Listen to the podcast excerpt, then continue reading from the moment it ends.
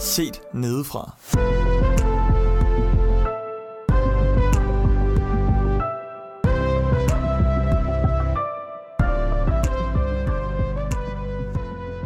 Velkommen til Set Nedefra afsnit 29 Og øh, afsnittets overskrift det er Tid til mission Og Camilla, du har simpelthen nogle spørgsmål lige her på ja, det modsatte af falderæbet af løfteræbet Eller jeg ved ikke, hvad man siger Men lige til at starte med i hvert fald Ja, nej, jeg kunne bare godt lige tænke mig at få afklaret det meget, meget banale spørgsmål.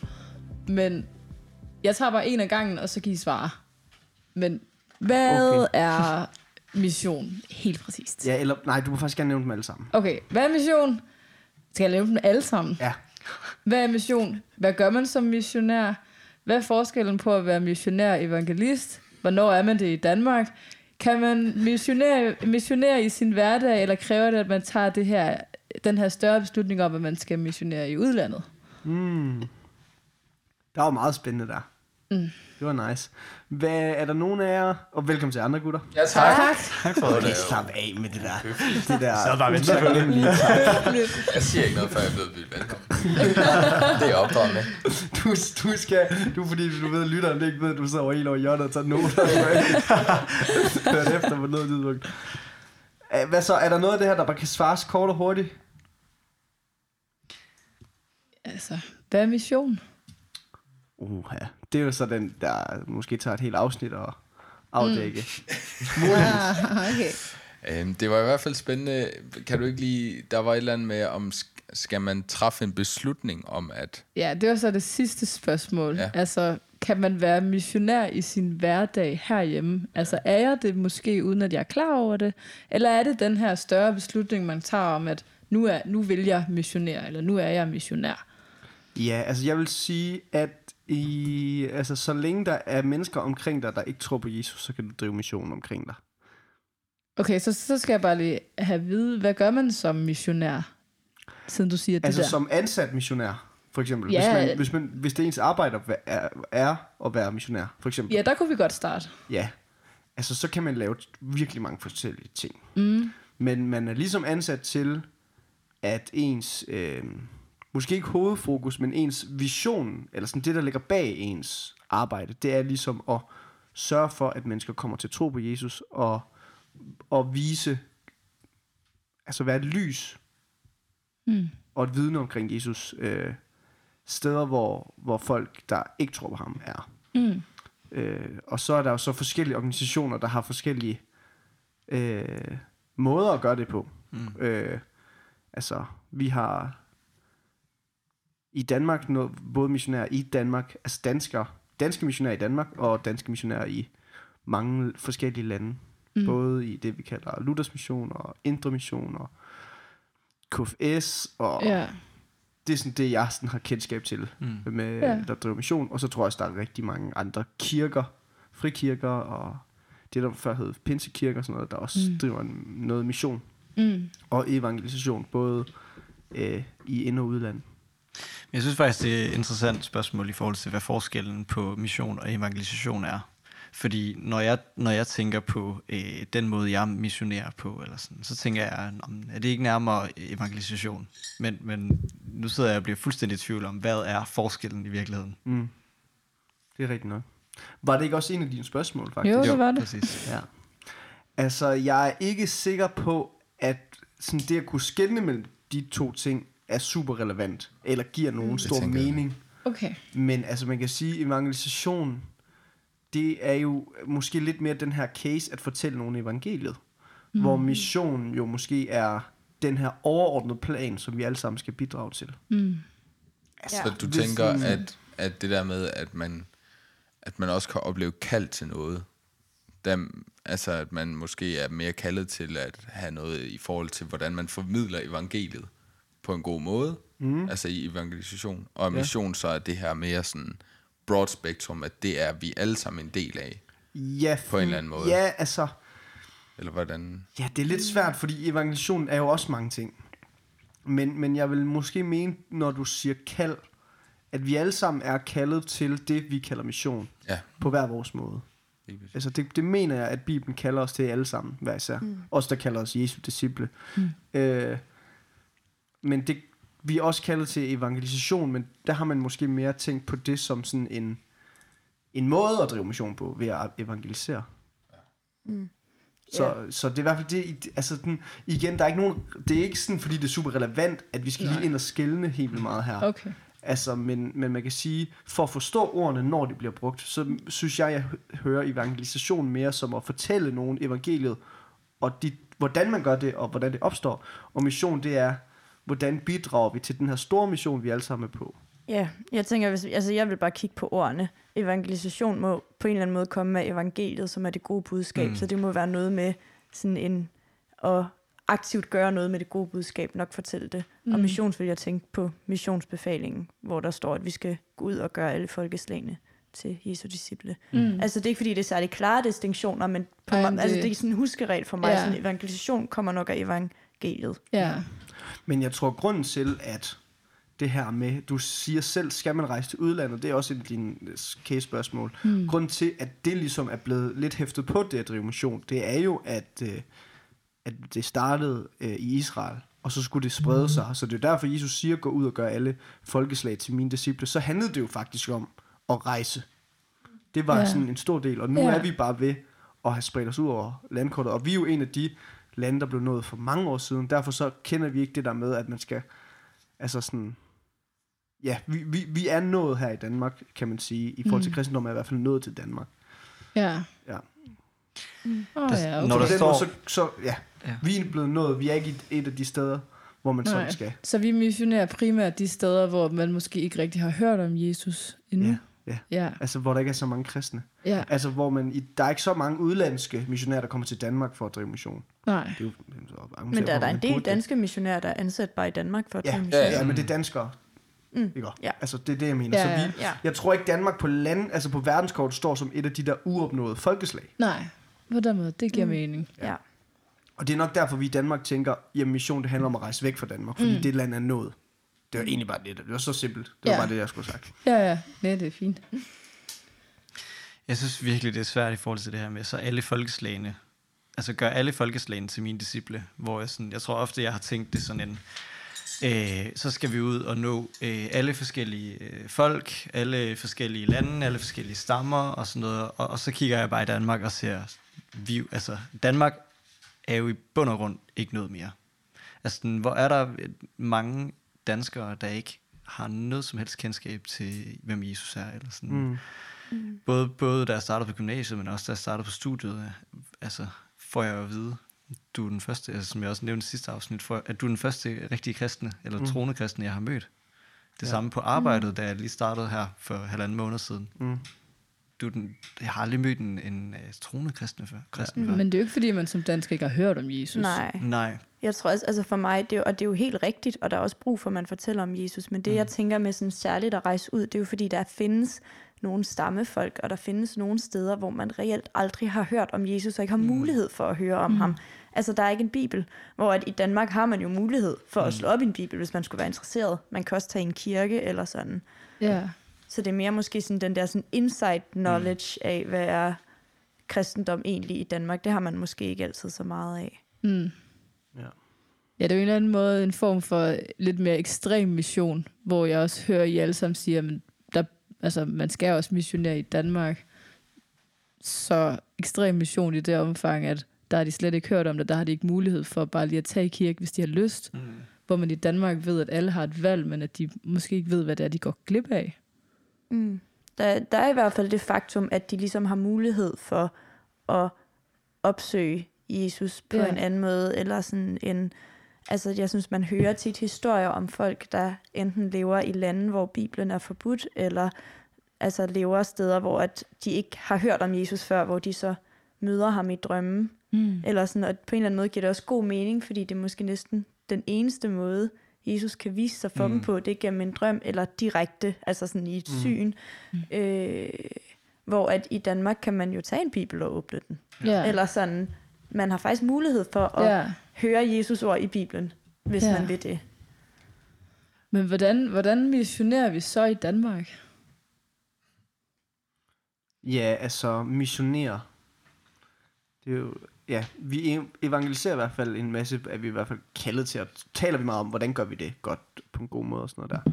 Og det er egentlig noget af det, det handler om, tror jeg. Altså fordi, i Danmark kan du jo så også være ude for, at du ligesom går på et arbejde for at udføre det arbejde, hvilket Bibelen egentlig også kalder dig til. For eksempel at være, altså, sådan, du, behøver, du behøver for eksempel ikke at vælge et arbejde, for der er der bedst mulighed for at fortælle folk om Jesus. Altså det er okay at have et arbejde, fordi det gør du t- altså for at gøre Gud glad. Vi skal ud af ved at gøre dit arbejde godt. Mm. Øh, men vi er til gengæld kaldet til at være et lys. Altså og, og ligesom, eller hvad kan man sige, kristendommen er bare, er bare på en måde, hvor det kan ikke sådan gå, det vil altid øh, vække opsigt. Hvis du virkelig tror på Jesus, og du er glad for ham, og altså du lader evangeliet fylde, så vil det på et eller andet tidspunkt vise sig Mm, for ja. dem omkring dig. Det, det tror jeg virkelig på.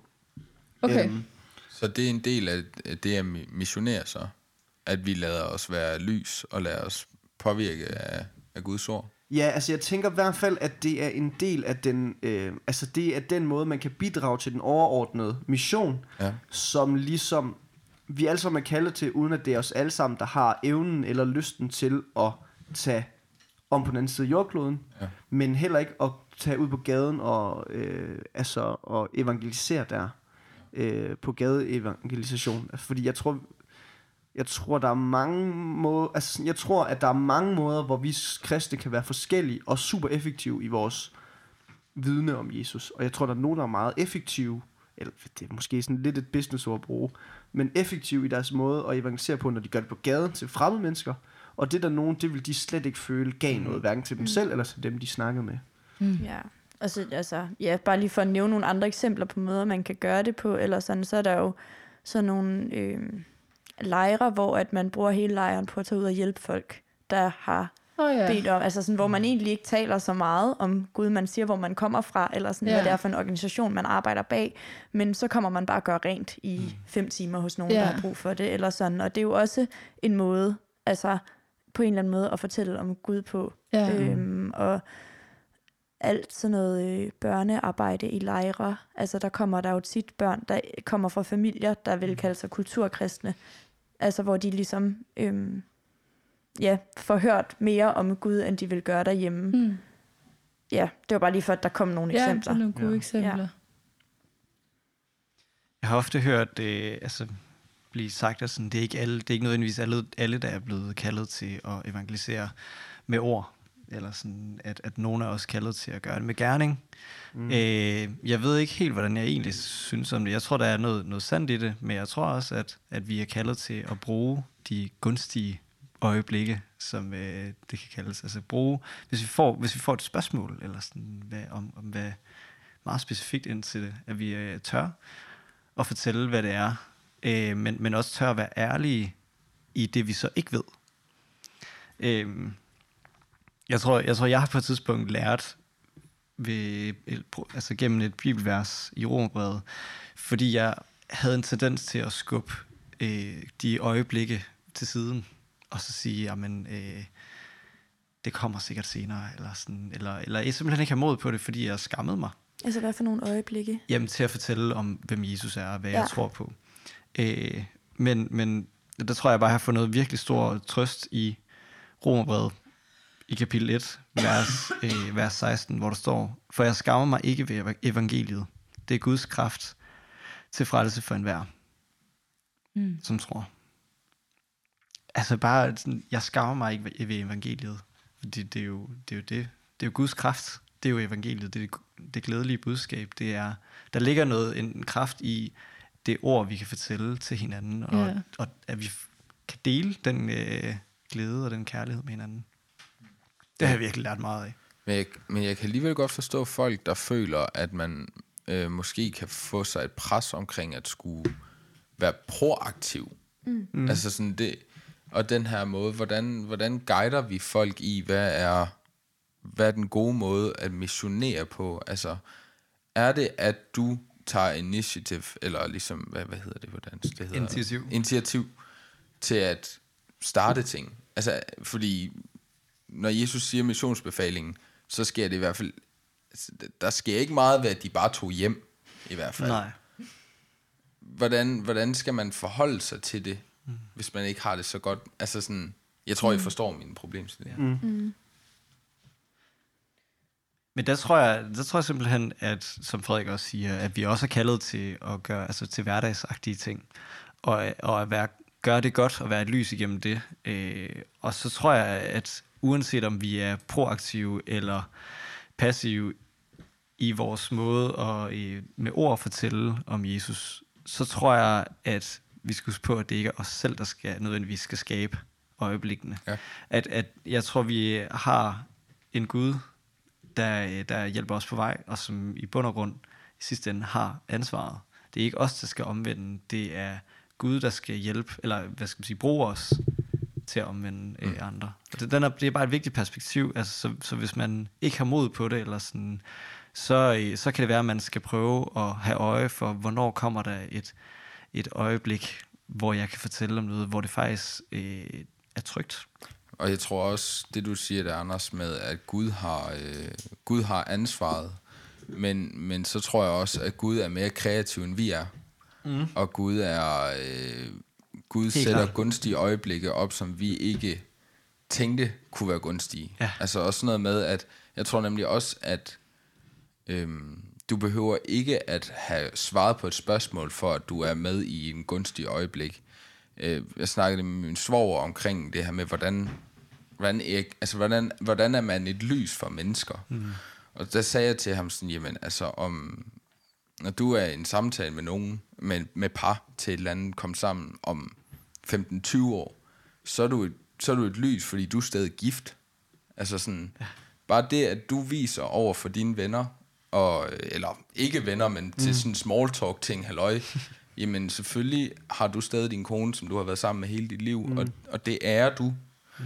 Øhm, sådan en ting, altså, det kan, det kan jeg jo ikke sige kommer til at ændre folks liv ved at opleve det, Nej, nej. men, men, men de der eksempler, vi er som mennesker, mm det tror jeg kan gå ind og ændre meget mere, end hvad vi tror for mennesker. Øhm, og gunstige øjeblikke er jo, er jo egentlig kun op til Gud om, hvad, hvad, hvad, hvad kan det udfolde sig i. Og jeg tror, at, øh, at det er vigtigt, at, at vi viser os øh, yngre generationer om, hvad, hvad, hvordan lever man et liv, øh, som ikke altså også for at man har mere ballast, end at tro, at når, hvis jeg ikke siger nok, så er jeg ikke en del af missionen. Mm.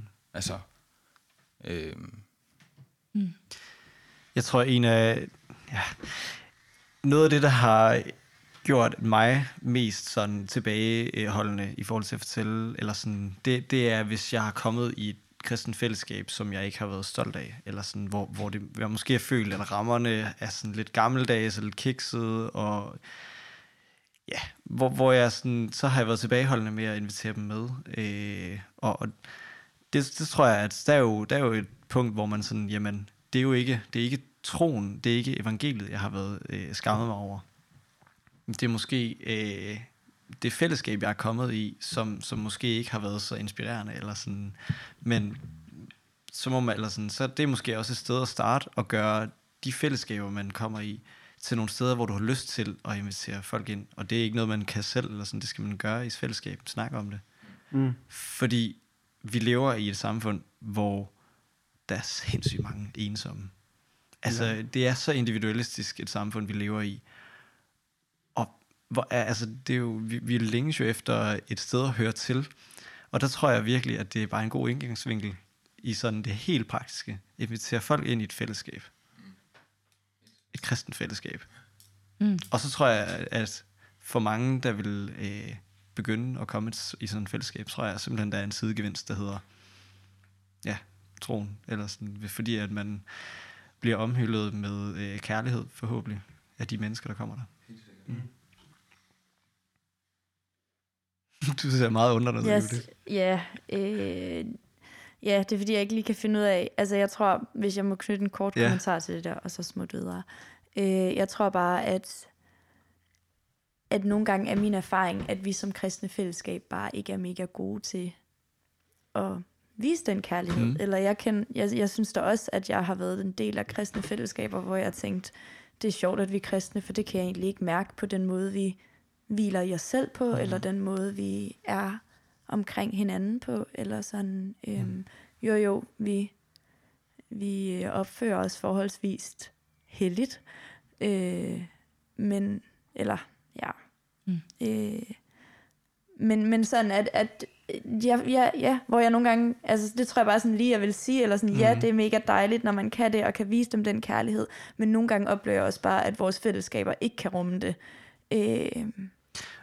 Og så tror jeg, at og jeg kan godt genkende det, men så tror jeg simpelthen, at man skal formane ind i sit eget fællesskab, og også til en selv. Eller sådan, ja. Ja, for, for mit vedkommende tror jeg, at hvis jeg sådan kigger tilbage til, eller kigger på fællesskaber, jeg har været en del af, som ikke har kunne rumme andre, eller sådan, det starter jo i virkeligheden også ved mig selv.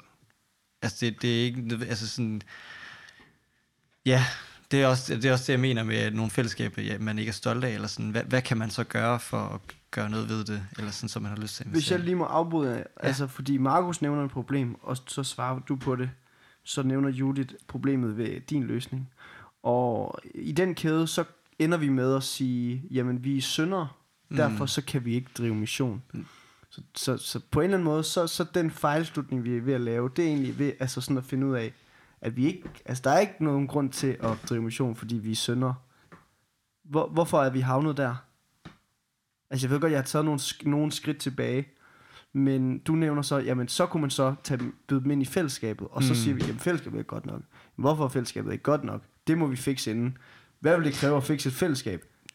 Det vil at vi være, at vi alle sammen individuelt måske kunne lære at formane hinanden, og ja. lære om synd, og ja. vi egentlig får bukt med synden. Ellers så bliver det fællesskab aldrig nogensinde Nej. helt perfekt sådan, så vi kan mm. invitere andre ind i det. Så, så hvor er vi så havnet nu? Men det er rigtigt, Frederik, fordi Ja, men det, jeg tror, altså, ja, jeg ved ikke. Jamen, jeg sad også jeg tror også, det er, fordi jeg sidder så, jeg er så løsningsorienteret, eller sådan, men, men det handler jo så noget om ærligheden mm. i et mm. fællesskab. Øh, ærligheden om, som jeg også nævnte i starten, med at være, være ærlig omkring, hvor man kommer til kort, ja. og netop også i forhold til, at vi er et syndigt fællesskab. Mm. Øh, der var engang øh, nogen, der skulle interviewe mig, mens jeg gik på højskole, som kom på en anden højskole. De skulle lave en dokumentar om øh, unge kristne, tror jeg. Et eller andet. Og så spurgte de mig her på den højskole, jeg gik på, om vi var anderledes end andre. Om, altså sådan, og om hvordan vi var. Om vi mm. opførte os godt eller skidt. Og der stod jeg i det dilemma, fordi jeg følte lidt, det var, en, det var et gunstigt øjeblik, mm. fordi det var virkelig nogen, de skulle lave en podcast om mig, så jeg havde virkelig tid til at fortælle dem, altså om at være kristen, og så virkelig tid til to mennesker, der optog samtalen, og virkelig lyttede, fordi det var deres opgave at gøre det. Mm. Øhm, og jeg kunne ikke finde ud af, om jeg skulle fortælle dem, at mit fællesskab på den her bibelhøjskole, at vi var bedre end dem, fordi vi kendte Jesus, eller at vi var ligesom alle andre, fordi vi var syndere. Mm. Øh, og det tror jeg, det taler lidt ind i det her dilemma, også når man ja. vil invitere nogen ind i en fællesskab. Skal vi fortælle, det her det er så bedre sted at komme, fordi vi kender Gud? Eller det her, det er et sted, hvor alle er ligesom dig, vi er synder ligesom dig. Og det, det, det tror jeg, det er en af de problemstillinger, man kan komme i, i hvert fald når man driver evangelisation blandt øh, sine med, altså venner og kollegaer. Mm.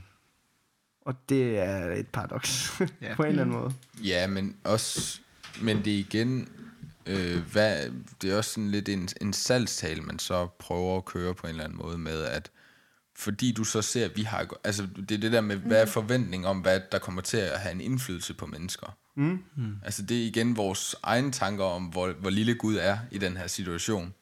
Altså at, at det, at jeg føler, at min kirke ikke er cool nok, betyder det, at Gud ikke kan omvende folk. Ja. Altså. Og jeg tror, det er lige netop der, jeg vil hen. Og sige, ja. at det handler ikke om succes. Nej. Det må det ikke gøre, komme Nej. til. Fordi for det første, så, altså, vi læser også i Bibelen, at der er nogen, der ikke har succes med deres mission. Ja. Altså, og folk, der, der, der, der, hvad hedder det nu, Drø, drøver, hvad kalder man det? Når man, der, nej, hvad? De bliver, be, det er bedrøvet. Bedrøvet. Bedrøves? Det bedrøves, yes, er ligesom det land, de nu er i, som profeter, eller missionærer, eller øh, disciple, apostle, mm. og siger sådan, jamen hold kæft mand, her, det, her står det bare dårligt til. Det siger de ikke, det sagde jeg.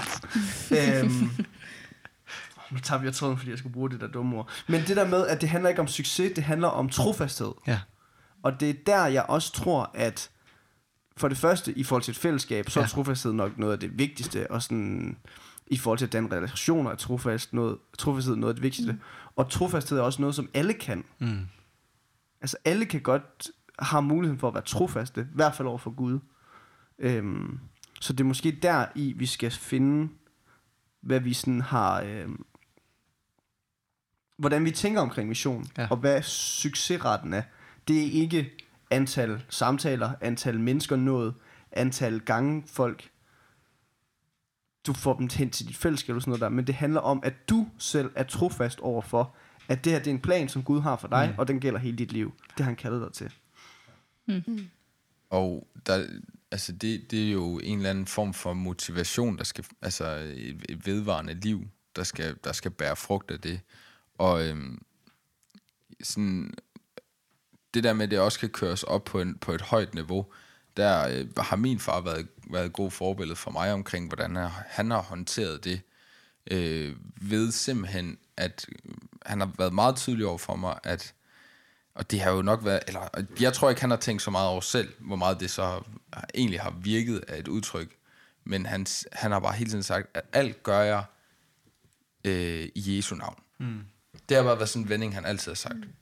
Og det har han vist mig, at jamen, det er det også, når jeg tager på arbejde. Mm. Så gør jeg det også i Jesu navn. Når jeg snakker med mine kollegaer, så gør jeg det også i Jesu navn. Og jeg tror, øhm, for at mission ikke og, og, og livet med Jesus generelt ikke skal blive sådan et øh, succeskriterie ting. Altså sådan noget med, øh, så skal jeg kæmpe mig op til den her, så skal jeg kæmpe mig op til det her. Så, mm. så, så må det, så er- er det nødvendigt, at det bliver et, et, et konstant, altså trofast liv med ham, som du også siger, Frederik. At også, også en måde på, at hvordan, hvordan bliver det stort for mig, øh, mit liv, eller de ting, jeg gør, jamen hvis du altid mønter op på, at det er for Jesus, du gør tingene, mm. så hjælper det dig til sådan en reinsuring, sådan en fortælling om, at, at dit liv, det handler om Jesus, og det handler ja. ikke om alt muligt andet. Nej. Og så, forstå, altså, så, så tror jeg også, at der vil komme ting ind, hvor man kan se, jamen, øh, så forventer man heller ikke, at alting skal komme tilbage igen heller. Altså, Nej. Hvor trofastheden, hvad, hvad jeg har oplevet mange gange, øh, føle, at nu har jeg da godt nok også siddet længe i den her opgave. Øh, har prøvet og prøvet og prøvet og prøvet. Øh, men jeg skal ikke forvente at få noget igen. Heller ikke, at øh, det er ved mine hænder, at nogen skal blive omvendt. Nej. Øh, jeg kan være det første møde, som nogen har haft brug for. Jeg kan være det 30. møde, nogen har haft brug for. Øh, jeg kan ikke forvente, at Gud vil give mig succes, bare fordi jeg lægger tid og kræfter i det. Øh, fordi det er, ikke, det er ikke det, pointen er øh, med de gerninger, jeg gør. Jeg gør det for hans skyld. Mm. Det er ikke for min egen skyld. Øh, og det har været noget, jeg har skulle og bøvler sindssygt meget med. Specielt i det her, når vi snakker om øh, at være et lys for andre. Øh, og jeg tror, der, der har været mange gange, hvor jeg har brugt rigtig meget tid på nogle mennesker, øh, og hvor det ikke har ført til noget som helst. Og det tror jeg har været, været Guds øh, take på, at jeg skulle lære noget om mig selv igennem det. Øh, om hvor egoistisk og hvor krævende jeg er omkring, at det her, det er jo min mission. Gør jeg det tit til. I stedet for, at det er Guds mission. Når vi så nu snakker om, hvordan at der er masser af muligheder for at drive mission i sin hverdag, og der er masser af mulighed for, lige meget hvilken personlighedstype du har, mm. så kalder Gud dig til at være trofast, og det handler ikke om succes og dine evner, men om at gøre det for Gud. Øh, er vi så også lidt på vej til at fjerne sådan den der nød for for eksempel at blive international missionær? Fordi der er jo masser af muligheder lige her omkring mig. Hvorfor skal jeg tage til et andet land for at drive mission? Øh, hvad, hvad, hvad tænker I om det? Mm, jeg tror nogle gange, at jeg kan øh, blive lidt anfægtet af, når man kommer med alle de der, når vi netop sidder og siger, om det er også godt, og vi kan være et vidne for dem, vi er omkring, og sådan noget. Øh, ikke fordi, at vi nødvendigvis skal rejse ud, men fordi, at vi klynger os sammen. Øh, det er meget sådan tydeligt, at vi mm. klynger os i bestemte byer, øh, fordi der er måske en god friskole til nogle børn, øh, en kristen friskole, mm. der er altså der er en god øh, frikirke, vi kan komme i, eller en god folkekirke, som bare altså fungerer godt, og hvor der er nogle præster, der har en personlig tro. Øhm, og der kan jeg, for mig kan det nogle gange være anfægtende, at vi lever så godt et liv, og ikke engang, altså vi har så mange byer i Danmark, der mm. godt kunne bruge, at der var nogen, der kunne være et lys i deres hverdag der, i stedet for at man var et lys et sted, hvor der faktisk er mange andre, der er lys. Øhm, så både det, og så tanken om netop, at man heller ikke rejser ud, fordi at vi kan jo også være et lys her. Eller sådan, det er ikke for at sige, at alle burde gøre det overhovedet. Mm. Øh, det er heller ikke for at sige, at alle ikke skal klumpe sig sammen. Jeg tror også, det kan noget rigtig godt at være mange kristne et sted. Men det er mere for nogle gange lige at sætte sådan spørgsmålstegn ved, om man kan komme til at lulle sig selv ind i en tanke om, jeg burde måske, men det gør jeg ikke. Mm. Ja. Og jeg har endda lyst til at tage den skridtet videre, og så sige, er der en grund til, at vi på ingen måde har vækkelse i Danmark lige nu? Eller sådan, at, at det, tallet, antallet af kristne de sidste mange år bare er faldet? Altså, øh, jeg ved godt, at vi, vi lige har nævnt, også har nævnt en masse gode ting evangelisationsmæssigt, og i det at være kristen og være et lys, øh, at man ikke nødvendigvis behøver aktiv, aktivt at, øh, at missionere, men jeg kan ikke lade være med at tænke, at, altså gør vi, gør vi noget forkert? Eller sådan, øh, og nu ved jeg godt, nu, nu retter det mod os selv igen, men det, altså, jeg, jeg, jeg ved ikke, jeg bliver bare sådan mm. lidt, øh, lidt bedrøvet faktisk, når jeg så kigger øh, på Danmark og ser, hvor få kristne der er, og, og den vej, det har gået de sidste par år, mange år. Mm. Jeg tror også noget af det, jeg blev bedrøvet over, det var, at, at jeg sådan kan gå helt til gymnasiet, mm. før, jeg, mm. før jeg ser en, eller møder en, der er kristen. En, mm. Et ung mm. menneske, der er kristent. Øhm, og der, altså, jo mere jeg også kommer ind i det her samfund, jo mere finder jeg også ud af, at man tager børn i kristne vuggestuer, hvis det er muligt, kristne børnehaver, kristne skoler, kristne efterskole, kristen øh, hvad hedder det, højskole, kristen gymnasier, der er også her i mm. København nu. Så man, altså, jeg, jeg blev også sådan lidt anfægtet af, at man virkelig også, altså mange kristne, lukker sig også ind i sådan en, en lille mm. osteklokke, fordi det er så super trygt. Jeg kan godt, jeg kan godt følge det, men, men det sætter også en begrænsning for at møde nogen øh, forældre til sine børns venner, øh, mm. og, og vise, hvem man er som person der, eller ja. hvordan man er som familie der, og mm. missionere sådan et sted. Øh, ja. Så jeg tror, i hvert fald, det er i hvert fald en ting, som, som også har anfægtet mig, Anders, at, mm. at, der, at der kan gå så lang tid før, at jeg, at jeg finder ud af, at der er noget, der hedder øh, at være kristen som ung. Altså, at der er nogen, der mm. er det. Ja, ja altså, jeg, jeg gik på en, en, en normal folkeskole ind til, til og med 3. klasse, og så kom jeg på en kristen friskole. Øh, og, og jeg havde jo helt vildt mange gode venner i folkeskolen, men, men så blev jeg ældre, og vi voksede, altså, når vi gik i klasse sammen og sådan noget, så, så voksede vi jo bare fra hinanden. Mm. Eller sådan, jeg glemte, jeg, jeg glemte dem, jeg havde gået i klasse med tidligere, fordi det var de yngre år. Eller sådan. Men det gjorde jo bare, at da jeg så rent faktisk blev gammel nok til at have en forståelse af at fortælle om Jesus, eller sådan, hvor, på et, et plan, hvor det kunne virkelig måske betyde noget mm. særligt. Øh, ikke at børn ikke også godt kan det, det tror jeg helt klart, de kan.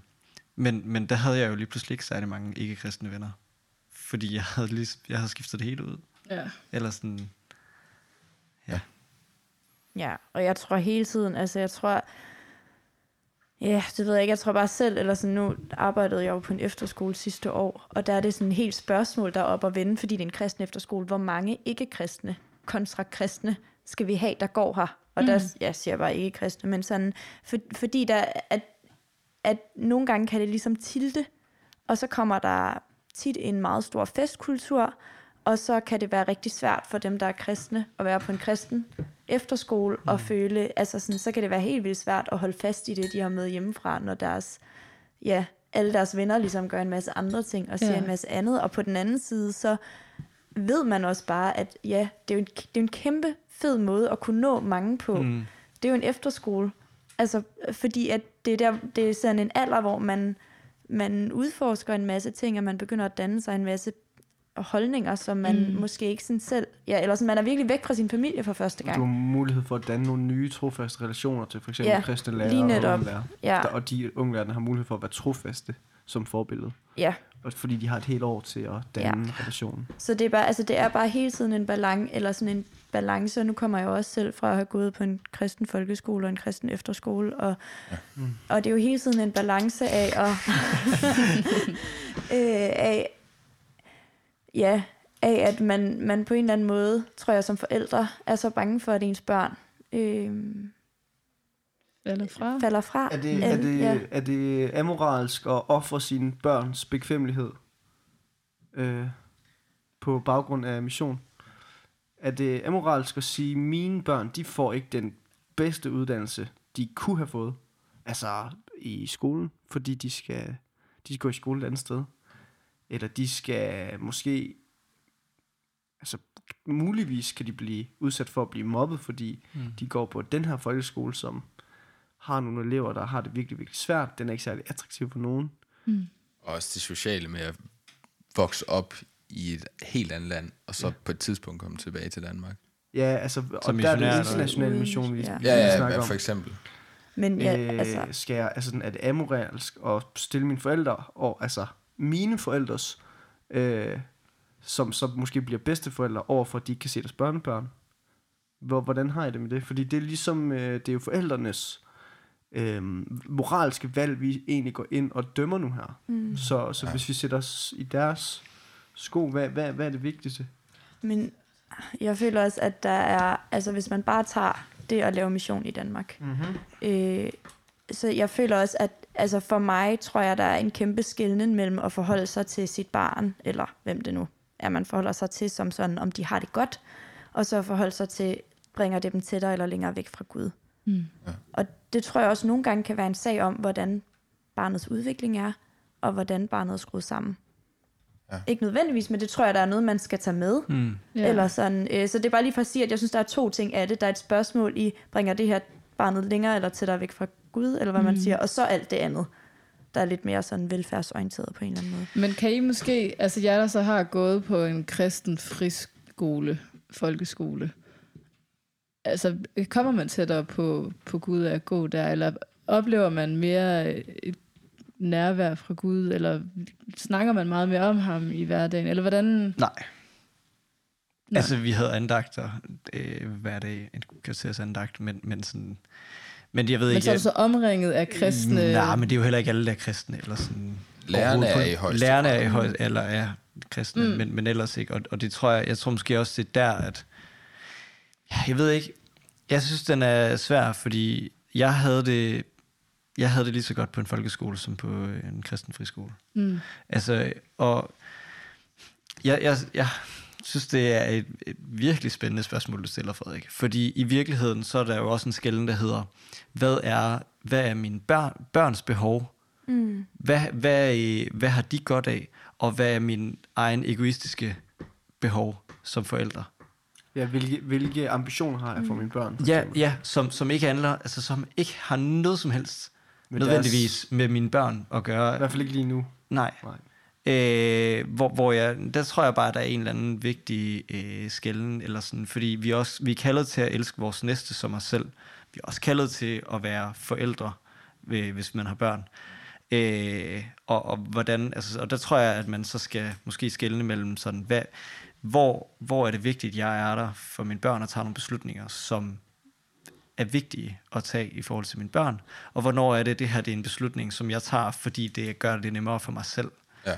hvor jeg faktisk kunne måske tilsidesætte øh, mine egne behov for at elske min næste som mig selv. Og jeg tror, jeg tror lidt, det du siger, Anders, er, øh, det jeg sad og tænkte også, at nu, nu har jeg bare sådan lige lidt glimset ind i øh, opdragelse, og hvor meget forældre har at sige til, hvad dine børn bliver til, og hvor meget alt muligt andet har at sige til, hvem dine børn bliver til. Og jeg har lidt følelsen af, og det, det altså det, det, nu er jeg lidt sort på, grund, på, på med, hvordan børn de bliver til noget. Men det er lidt som om forældrene ikke har super meget sådan, på en eller anden side, på en side har de ikke så meget at sige, og på en anden side har de.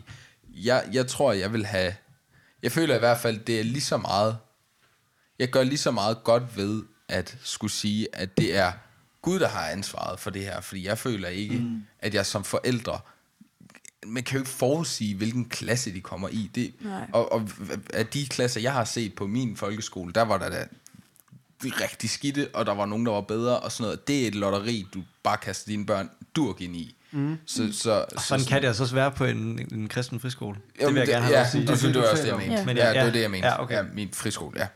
Born and Øh, raised, Max, på... Born and raised. HKF. Men, Shout out. du skal ikke nævne deres navn. Nå, lige meget. Kør videre. Ja, men, men, men altså, så, så, så i forhold til det, så tror jeg netop, det du også mente, eller sådan noget af det, jeg fik ud af det, du sagde, Anders, det var også, at, at man som forældre netop, i stedet for bør tænke over, hvordan prioriterer jeg mit familieliv? Mm. Altså, hvad er jeg for en far i familien? Jeg tror ikke, at mm, altså, folkeskole gør én ting ved, din, ved dine børn, men det du kan give dine børn videre, det er, hvem du er for dem mm. i din hverdag. Ja. Altså, det, det handler jo ikke om, du har sat dem på den bedste skole. Vi, det, det kan jo, jo, hvis du gerne vil have, at dine børn bliver genier, så er der måske bedre ting, du kan sætte dem til eller fra, mm. i forhold til nummering. Men ja. altså, i forhold til de moralske ting, du giver videre, i forhold til den tro, der er levende, mm. Det, det, det tvivler jeg på, er sket på folkeskolen-niveau. Mm. Altså, det, det er de mennesker, som de så, altså, Så længe de bare kommer på efterskole. Kristen efterskole. Altså, Nå, ja, og altså ærligt talt, for Ja. det, det her, det tror jeg ikke gælder alle, men jeg tror, at for nogle børn, jeg tror simpelthen, det kan være godt at, at få udfordringen. Ikke at blive altså, nøset omkring på, på samme måde, som det kan være, og, og bare have taget alle de, hvad skal man sige, nu laver jeg kaninører, ja. gåsetegn, øh, alle de gode valg for mit barn.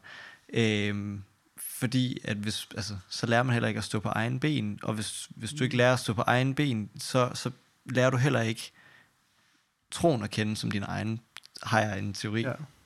Ja. Men ligegyldigt, eller sådan, det er jo virkelig rigtigt, det du siger, alt sammen, Markus, eller sådan. Men, men der, det er jo bare et faktum, at når du står som forælder og kristen, så er det tit en overvejelse, skal jeg sende dem på en kristen, Jo, jo. eller skal jeg ikke? Skal jeg sende dem på en kristen efterskole? Skal jeg sende dem på efterskole?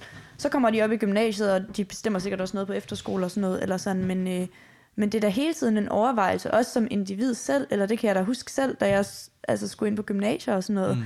Altså, vil jeg på det gymnasie, alle mine venner gik på, eller vil jeg, hvor der var mange kristne, eller vil jeg på et, et gymnasie, hvor der ikke var særlig mange, og sådan bliver det jo ved, hele vejen op, så selvom man, altså, der er meget med, hvor- hvordan man ligesom agerer over for andre, og hvad der er ens hjerte, så er der jo også bare nogle valg, der skal træffes. Ja. Hvor skal jeg bo? Eller sådan, det er der et, et ret Lige konkret præcis. valg, der skal tages på et tidspunkt. Mm. Og, Ja. og der, der ligger jo, altså det der ligesom kører det her tilbage til det emne, vi er på, er lidt det, du kommer tilbage til her også, Judith, at hvordan er det, vi prioriterer øh, de her mere faste valg. Vi har på et tidspunkt rørt lidt omkring det her med også med ud, øh, uddannelse. Øh, i, I bund og grund, så, så kommer det jo kom, koge, kan det koges ned til et, øh, et, et spørgsmål om, hvordan ser vi på vores eget liv? Hvad er det, der er vigtigt i vores liv? Og på en eller anden måde, så kan det også bindes op på øh, evighedsperspektiv og følelsen af, hvad det, det bringer ind i vores liv at tro på en Gud, der fortæller nogle sandheder omkring vores liv. Øhm, og øh, jeg, jeg vil i hvert fald sige, at det du lige sagde omkring med at klynge sig sammen, og hvorhen man, man bosætter sig, det synes jeg virkelig ramte mig i forhold til sådan, øh, det, det har jo egentlig rigtig meget at sige, og hvad er det, jeg prioriterer, når, jeg, når mig og Camilla snakker om, hvor skal vi bosætte os. Mm. Det er da helt klart min egen komfort. Øh, ja. Og det tror jeg egentlig ramte mig lidt i forhold til, hvor, hvorfor gør man det på den måde. Jeg vil gerne fortælle jer sådan en lille god, altså sådan en, øh, altså det bliver lidt sådan en living, le, urban legend, kalder man det. Mm. Fordi det er en historie, jeg har fået, fået fortalt af en missionær, jeg kendte. Mm. Øhm, og jeg kan heller ikke gengive den helt præcis, men jeg ved, at sådan, at det jeg sådan opridser-agtigt er sandt, er sket, det er skrevet i en bog. Sagaen er rigtig. Yes. Men der var en missionær, der ligesom boede i Kina, eller to- tog til Kina for at drive mission. Øh, på et tidspunkt i Kinas historie, hvor det var øh, sådan semi, semi-farligt og semi-ulovligt. Øh, og han får, altså, øh, at han har fire børn, børn, og han mister tre af dem. De bliver slået ihjel, fordi de er kristne. Og så tager han øh, med sit sidste barn til USA, og planter det der, og så tager han tilbage til Kina for at drive mission. Øhm, og, jeg, og jeg mener heller ikke, at han mister sådan de der tre børn på samme tid, så han har ligesom valgt at blive derude, selvom det faktisk har kostet hans børn livet. Mm.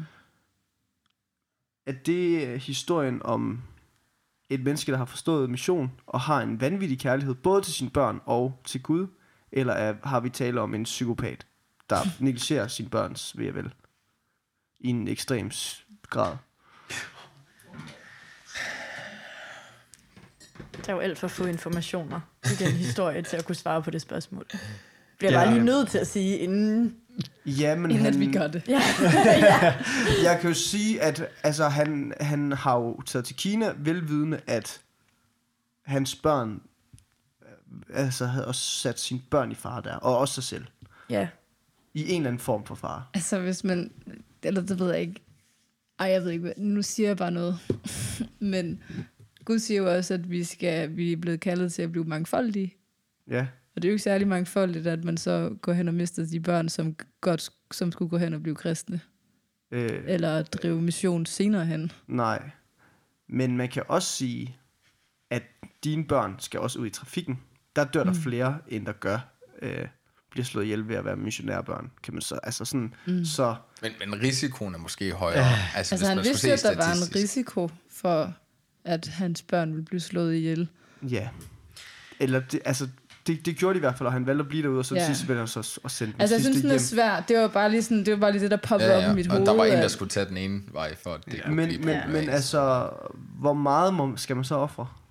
Altså, jeg, jeg tænker jo ærligt talt, hvis, hvis man altid i alle situationer øh, var nødt til, at så snart der var en lille risiko for, for ens børn, eller sådan, så, så skal man ikke tage afsted. Så, så var der jo, så mm. havde vi ikke været kristne i dag måske. Nej.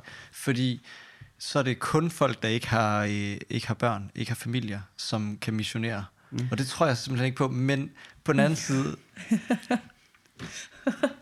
Jeg ved ikke, altså der må også være en eller anden grænse. Jeg, jeg synes, det er godt nok det er ja. svært. Som menneske er den svær. Men også på den anden side, for hvis han virkelig har følt sig kaldet til, Ja. at det er det, han skulle, hvis han virkelig har fået et kald fra Gud om, at han skulle til, turde tage afsted og tage sine børn med, så ville det jo også være forkert af ham ikke at tage afsted. Men hvis man har en familie, Mm. og nu skal jeg passe på med, om jeg er, jeg er ikke helt sikker på det her, men jeg synes at kunne huske at have siddet og snakket øh, med nogen på min højskole dengang, mm. om, øh, om netop det her i forhold til sådan ens kald. Mm. Øh, at har man en familie, så er det også ens kald Ja. at passe på dem. Ja. Øh, og det synes jeg bare er helt vildt vigtigt at have med, eller sådan også i hele den her snak, vi har haft om sådan, om man nøser sine børn, eller sådan, og, og hvornår noget ligesom, altså sådan, om mm. man kan sende dem alle mulige steder hen, og jeg, jeg tror bare, det er en meget, meget vigtig ting at have med det der, eller jeg synes også, Markus egentlig var lidt inde på det på en eller anden måde, eller sådan, at hans far ligesom, ja, eller sådan, at det vigtigste er jo, at det er et kald at være far, Mm. Mm. og det er, altså, det, det er da også et, et kæmpe kald på en eller anden måde at være et forbillede i Jesus for sine børn. Jeg tror også, man skal tænke lidt, at Tror du ikke, han var det, den her missionær, der rejste til Kina? jo, det tror jeg også, øh, og det, er ikke- jeg har heller ikke lyst til at dømme den situation, jeg synes, det er helt svært, men, mm. men jeg tror bare, at der altid er noget vigtigt i det der med, sådan, hvornår, hvornår tænker man sit kald som til at rejse ud til andre som højere end sit kald for familien, eller Mm. sådan. Fordi men, det er jo ikke noget, man siger ja det, til. når Men man, behøver det, altså hvis nu vi tager udgangspunkt i, at det kun var øh, et barn, der blev dræbt. Øh, nå, nå, ja, det er helt makabert. Mm. Men øh, han kan jo godt have taget til Kina, velvidende, at der var en risiko, men stadig leve op til sit kald til at beskytte sine børn og være der for sine børn i landet. Gør alt, hvad han kan i landet Mm. For at beskytte sine børn. Ja. Og det var så ikke nok, men, sådan, øh, men det betyder jo ikke, at han ikke har kunne gøre begge kald på samme tid. Jeg ved godt, at, at det er også en beslutning at tage den risiko, men, men det er jo ikke, han har jo ikke besluttet, at nu tager jeg dig ned for, at, altså for at mine børn dør. Mm. Nej. Han, han har jo taget dig ned i håbet om, der, er jo, der ligger jo også noget i forhold til en tillid til Gud om, øh, at han må beskytte ham Ja, og, og hans børn. Og også, altså, man kan også sige, fejler man så som forældre, hvis en af ens børn dør? Har du så ikke levet op til det kald, selvom du boede i Danmark? Eller hvis ens børn falder fra i troen, Ja. eller Ja. får nogle rigtig skidte venner i deres øh, folkeskole, og begynder i måske et misbrug. Altså, øh, der er, hvor, hvor, hvor, hvor, hvor, hvor villige, altså, har vi en sag, der, altså, der er værd at ofre sine børn på?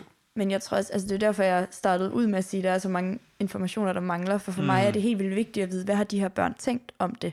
Og hvor har, hvad har det gjort ved deres tro at være der? Altså for mig, og hvad har det gjort ved deres, altså sådan, ja, måske bare, hvad har det gjort ved deres tro at være dernede?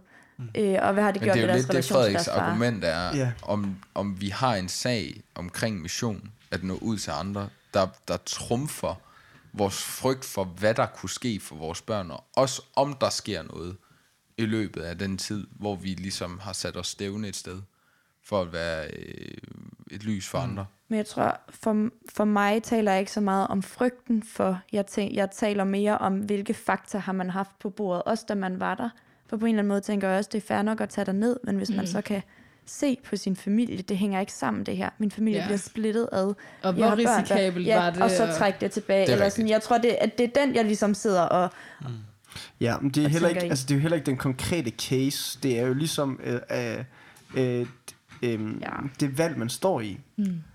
Fordi har vi et øh, budskab, en Gud, som man kan ofre sine børn for?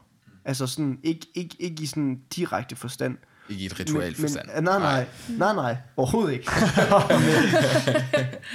men men øh, altså, selvom man siger, selvfølgelig er jeg villig til at give mig selv fuldt ud, men, mm. men hvad med mine børn? Hvad er jeres svar til det? Mit svar, det er, at jeg ved ikke, hvad det vigtigste kald er. Fordi at der ligger også noget evangelisation i det at være far eller Hvilket kald forældre. er du mest bevidst om, Bibelen fortæller dig om? Mission. Ja. Ja, men, men, men jeg tror bare, det, jeg synes ikke, at man kan side, altså, jeg synes ikke, man tilsidesætter det ene for det andet, nødvendigvis. Nej. Altså, øh, ja. Men det har vi bare snakket lidt om, at det er det, vi kommer til at gøre i Danmark. Så vi er vel enige om, at man Ja. skal ofre en eller anden, tit en eller anden komfort, børnenes tryghed, ja. i en eller anden grad.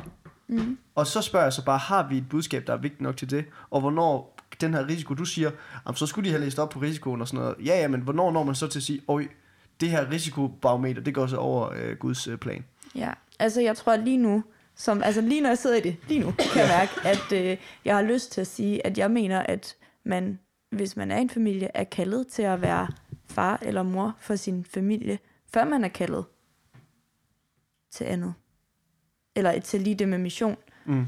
Øh, men det er, jo, det er jo fordi, det jeg har i hovedet, også, altså jeg sidder jo også og tænker på sådan noget med, nu er det også fordi min egen far er teolog, eller sådan, og tænker, at hans arbejde er det om noget, også noget, hvor man missionerer, eller sådan, men, men hans kald vil jeg også mene, når han har også først og fremmest er til os, Mm. og ikke til at arbejde 70 timer om ugen, for at kunne nå at skrive endnu mere, der potentielt kunne gå ud og gøre endnu mere godt. Altså, jeg, det, mm. det er jeg ikke helt sikker på, det, det her, men jeg, jeg mindes altså også, der står øh, noget i nogle af brevene omkring, at, at for eksempel ledere af menigheder, øh, hvis de har en familie eller sådan, så skal de så skal de have styr på familien, eller sådan, der skal være, øh, familien skal være i, jeg ved ikke, hvad man vil kalde det, symbiose. Øh, at det ligesom er en, en vigtig opgave. Men jeg synes ikke, at det... Altså, jeg tror, at det jeg i bund og grund vil sige, fordi jeg kender nogen, der vil sige, man skal ikke ofre børns vel for at missionere. Og det vil jeg sige, jeg synes ikke, at man skal gå... Altså sådan... Øhm, jeg kan godt forstå... Øh, jeg kan godt have sympati med manden, der har gjort det, som han gjorde i Kina. Jeg kan godt forstå tankegang i det. Jeg synes ikke, det er fuldstændig vanvittigt. Øh, jeg synes, det er forfærdeligt, hvordan det endte ud. Ja, ja. Mm. Men jeg forstår tilgangen til det. Og derfor tror jeg, at det jeg føler er, at øh, der, det er klart, at alle mennesker ikke kan øh, bære den opgave. Men jeg tror, det er vigtigt, at nogen sætter sig selv spørgsmål, for jeg tror faktisk, det er meningen, at der er nogen, der på mm. en eller anden måde må gå ud et sted, mm. hvor det ikke er... Altså, Ja. Og det er også absurd, fordi hvis du tog 100 år tilbage, så vil det her måde, vi lever på, være fuldstændig urealistisk. Mm. Altså sådan, det er også, vi lever jo også bare i en comfort, comfort, comfort zone. Ja. Så det er sådan, Ja. det er fuldstændig absurd at tro, at vi skal nå ud til verdenen, hvis vi kun vil være i Danmark. Altså sådan, ja. leve med de standarder, som du kan som dansk familie. Mm. Altså, de mennesker, der du tager til, det er jo ikke en eller anden alien planet. Det er jo også mennesker, der lever i et samfund hvor der er nogle risiko. Altså sådan, Nogle så, så andre. det er en helt absurd måde at sådan sætte det op på. Øh, og vi, vi må acceptere, at der er nogen, der må træffe nogle, nogle hårde valg ind i det her. Og, og der mener jeg, at, at familie, øh, og det var det, jeg sagde, du kan som far og mor jo ære din familie i rigtig mange ting. Det betyder ikke, at, øh, at det, at du sætter dem i det bedste, altså sådan, jeg synes ikke, at det kommer an på, hvor du så flytter hen, eller Ja. hvilke ting der er omkring. Jeg synes, at det, netop som du siger, Ja. Julie, at man som far forstår, hvad skal jeg, præ- altså, mit job er også at prædike. Ja. Så, så det skal ikke gå ud over min familieliv. Mm. Altså, øh, men, men jeg er som menneske konstant med alt, hvad jeg gør, gør det Jesu er. Mm. Det er jo også derfor, jeg så vælger at sige, nu har jeg nået mine 37 timer den her uge, så jeg tager hjem nu, for at, for at være der for min familie. Jeg er også øh, sikker på, at jeg, øh, jeg ligger nok på linje med Max der. Altså, der er, man, vi kan aldrig sige nej til, at der er noget, der vægter højere end Guds mission, Guds plan. Altså, det, det, det sted kan vi ikke nå til. Det, det føler jeg ikke. Øhm, dermed ikke sagt, at Bibelen ikke siger, at man er kaldet til at være en god far, for eksempel, mm. hvis man har fået børn. Øh, og Bibelen vil nok også fortælle os, at de to, altså sådan, de to ting går ikke på klingen med hinanden. Mm. Altså de to ting udelukker ikke hinanden. Mm. Men kalder Gud dig? Har du Guds kald? Du ved det er Guds kald. Du læser Bibelen, hvad du kalder til. Gud giver dig et kald, du forstår. Du er sikker mm. på, at det her det er Guds kald. Så er der ikke noget, som kan stå i vejen for det. Øh, men, men samtidig sagt, at Gud siger jo også, at vi skal elske ham og elske vores næste som øh, os selv. Mm. Øh, og at, at jeg skal for alt for min hustru, samtidig med, at jeg elsker Gud fuldt ud, og hun skal komme på andenpladsen. Øhm, og de to ting kan sagtens gå hånd i hånd. Altså, jeg, jeg, jeg skal ikke negligere min kone, fordi jeg tror på Gud. Det beder han mig ikke om. Men han beder mig om at få det til at fungere, og hun har det i øvrigt på samme måde med mig. Så vi er begge to enige om, at vi skal give førstepladsen til Gud. Mm. Øhm, og det er også det, jeg vil sige her, selvom man kan tage den ud et sted, hvor det virkelig bliver øh, banalt og hårdt. Men, men altså, du har ret i det, du siger, i at Bibelen kalder os til at, at, at være forældre, for eksempel, når vi er det. Øhm, men der er ikke noget kald, der ligger over Guds, mm. altså sådan, mm. den plads, Gud må få, Ja, det er godt, du lige og det han sådan driver, Ja. altså på et principielt niveau. Og så er der så i praksis, hvor man skal gøre sig alle mulige foranstaltninger. Mm. Jeg tror også, at grunden til, eller sådan, og det er, også, at det er også derfor, jeg modsiger mig selv totalt ved at starte ud med at være sådan, ah, at vi ikke klumper vi os ikke for meget sammen, og så mm. gå helt vildt meget op i, at man skal passe på sin familie, eller Ja. sådan. Øh, det er jo også fordi, jeg tror, min frustration ikke så meget ligger i, at vi skal tænke, åh, hvor meget kan jeg sætte på spil? Nej, nej. Eller sådan, hvor langt kan jeg? Nej. Men mere handler om, altså sådan den prikken, jeg har lyst til at give, og jeg, som jeg kan mærke i mig selv, er måske også den der med hele tiden at overveje, hvorfor gør jeg det her? Og prøve at tænke Gud ind i det, eller sådan, behøves jeg flytte derhen, hvor alle andre flytter? Eller sådan, det, det er lidt mere den med hele tiden at tænke, kalder Gud mig til noget? Og ikke nødvendigvis gå ud og tænke, om Gud kalder mig til det her. Eller sådan, Det er men, ikke martyrisme, Ja, altså, lige vi, netop. vi opfordrer til. Og jeg vil også bare sige, det her, det skal jo ikke, det, her, det skal jo ikke koges ned til en samtale om familie. Og, og, Nej. og nu Nej. gør vi det, som vi har snakket om i tidligere afsnit, der med, Ikke det her, det er livets vej, du skal have en familie, du skal forholde dig til det her. Mm. Det er lige så meget, altså jeg synes ordet comfort zone, som at vi har brugt, at det, det i, i, i essens handler om. Hvor, hvor, hvordan er vi villige til at ofre vores eget sådan, øh, luksuriøsitet for at nå ud. Og også på et, det kan være internationalt, men også som du siger, Judith, mm. bare sådan her nationalt, eller altså på de helt små punkter i, at du vælger at øh, snakke med den, folk ikke kan lide. Ja. Og det var det samme Altså sådan- i Penge øh, er kun papir afsnittet. Hvor vi, det er jo det samme det der med, altså for eksempel, behøver jeg bo i den her kæmpe lejlighed, hvis jeg kunne give nogle penge til nogen, der havde me- mere gavn af dem, end jeg havde, eller mere brug for dem, end jeg havde. Og det er det samme med ens komfort. Øh, hvilke valg tager jeg? Hvad, hvad føler jeg, Gud kalder mig til? Og sådan, hvad er motivationen? Hvorfor bor jeg, hvor jeg bor lige nu? Mm. Det kunne man også spørge sig selv. Jeg tror også, det er vigtigt at sige, at det hedder også, du skal, det hedder, du, du skal elske din næste som dig selv.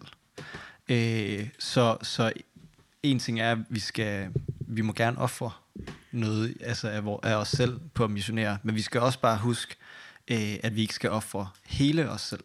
Eller sådan, vi skal også huske i, øh, det tror jeg i hvert fald, jeg kender nogle mennesker, som, som simpelthen vil vil give sig fuld, fuldt ud for at være der for andre mennesker, men glemmer sig selv fuldstændig. Øh, og, og så tror jeg i sidste ende, at man, øh, øh hvis man ikke plejer sig selv, hvis man ikke plejer sin relation til Gud, så tror jeg, at man går død i det i sidste ende. Øh, så det er også bare en vigtig lille ting. Jeg tror også, for lige at supplere, så kan du Ja. ja. komme videre, Anders. Øh, så øh, altså, vi kan kun tale om det på en plan, hvor vi ligesom zoomer ud og kigger sådan lidt på vores samfund. Mm. Vi kan ikke tale, altså sådan, vi kan jo ikke gå ind i, altså, og det er derfor, den der case bliver så svær, fordi der skal vi forholde os til en individuel case, mm. eller sådan, og det kan vi bare ikke tale ind i, fordi vi er ikke dem, eller sådan. Men vi kan godt tale i, hvad vi ser for nogle tendenser i det mm. samfund, vi lever i nu, eller hvad man siger. Ja. Ja. Men jeg synes stadigvæk, at det er en fin ting at sige overordnet set, at vi måske har klumpet os sammen i Danmark. At Ja. vi har det for komfortabelt som kristne. Mm. At vi helst vil uh, kigge på hinanden hver dag. Men det er jo også at se det over, altså det Lige er jo præcis. også en tendens, vi beskriver.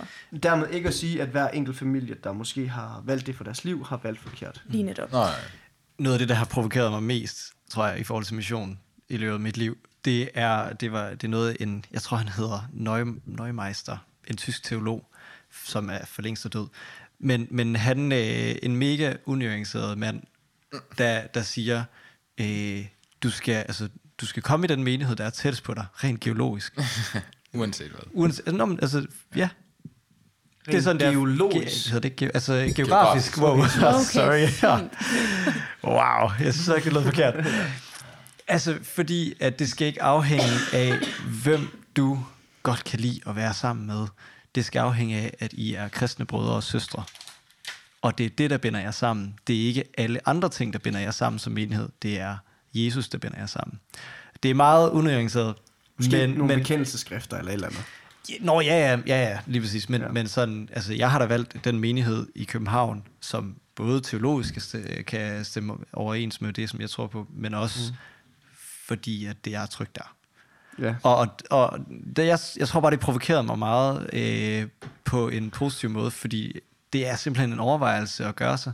Super, er jeg ja. her, fordi at det er her, jeg skal være, eller er jeg her, fordi at Ja. ja, andre ting binder mig hertil? På samme tid som det, du lige sagde for to sekunder siden, med det der med, at man skal, eh, altså man skal også pleje sig selv, Ja. så er kirken også der, hvor et er nødvendigt, det er, at du kommer og hører Jesu ord. Ja. Og, og det, det må stå højst, når man vælger menighed, at det, ja. Du får mulighed for, at jeg kan få høre Jesu ord og mm. høre Bibelens ord. Ja. Øhm, was that the rap? Det tror jeg, det var. Mm. Fik du svar på alle dine spørgsmål, Mils? ja, det gør jeg. Jeg sad og tjekkede af. Okay, det er korrekt. Ja. Super. Øhm, ja, jeg ved ikke om, altså jeg havde bare lige lyst til at slutte af med at sige nogle ting, som jeg synes, der var rigtig godt. Mm. Øhm, fordi jeg skrev sådan lidt ned imens. Ja. Men jeg synes, det var rigtig dejligt at høre, at, at mission det går ud på at være et lys for andre. Og at nogen er kaldet til at missionere med ord, og andre med gerninger. Det synes jeg bare var nogle to virkelig gode ting, som mm. jeg i hvert fald tager med mig Ja. øh, her.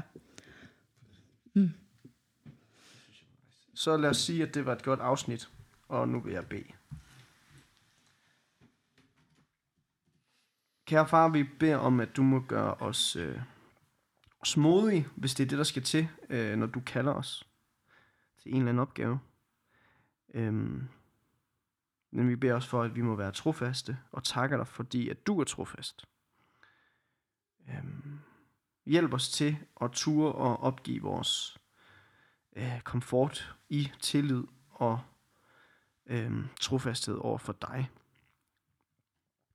Far, hvis vi er kaldet til at gøre noget, så beder vi dig om, at du må gøre det tydeligt for os, sådan så vi forstår det. Øh, tak, at vi har folk omkring os, der kender Bibelen og kender dit ord, og også kan fortælle os om vores kald derigennem. Men hvis du har noget specifikt, noget vi skal gøre, øhm, så fortæl os det sådan, så vi forstår det øh, fordi vi ønsker, at din vilje kommer til at ske i vores hjerter og, og omkring os. Beder vi øh, specielt i dag for øh, alle dem, som er rejst ud i verden, væk fra dem selv, for at fortælle om dig. Hver enkelt. Øh, vær du med dem. Øh, giv du dem øh, al den kraft, de skal bruge til at være et lys der, hvor de er. Tak, at... Øh, at de tør. Tak, at de gør det. beder om, at du må øh, sende os, øh, eller sende vores penge, hvad det må være, vi skal bidrage med til, til den her mission. Øh, men vi beder specielt for dem, som er som har offret noget, øh, noget værdifuldt i dit navn. Øh, og vi ser også op til dem, og vi beder os om, at du må give os samme, samme tillid til dig. Øh, skal vi ofre noget, så, så lad det, så lad os finde øh, mod til det. Øh, og hjælp os til at finde den, den gode øh, beslutning, øh, som er bedst for os, og som er bedst for dig. Amen.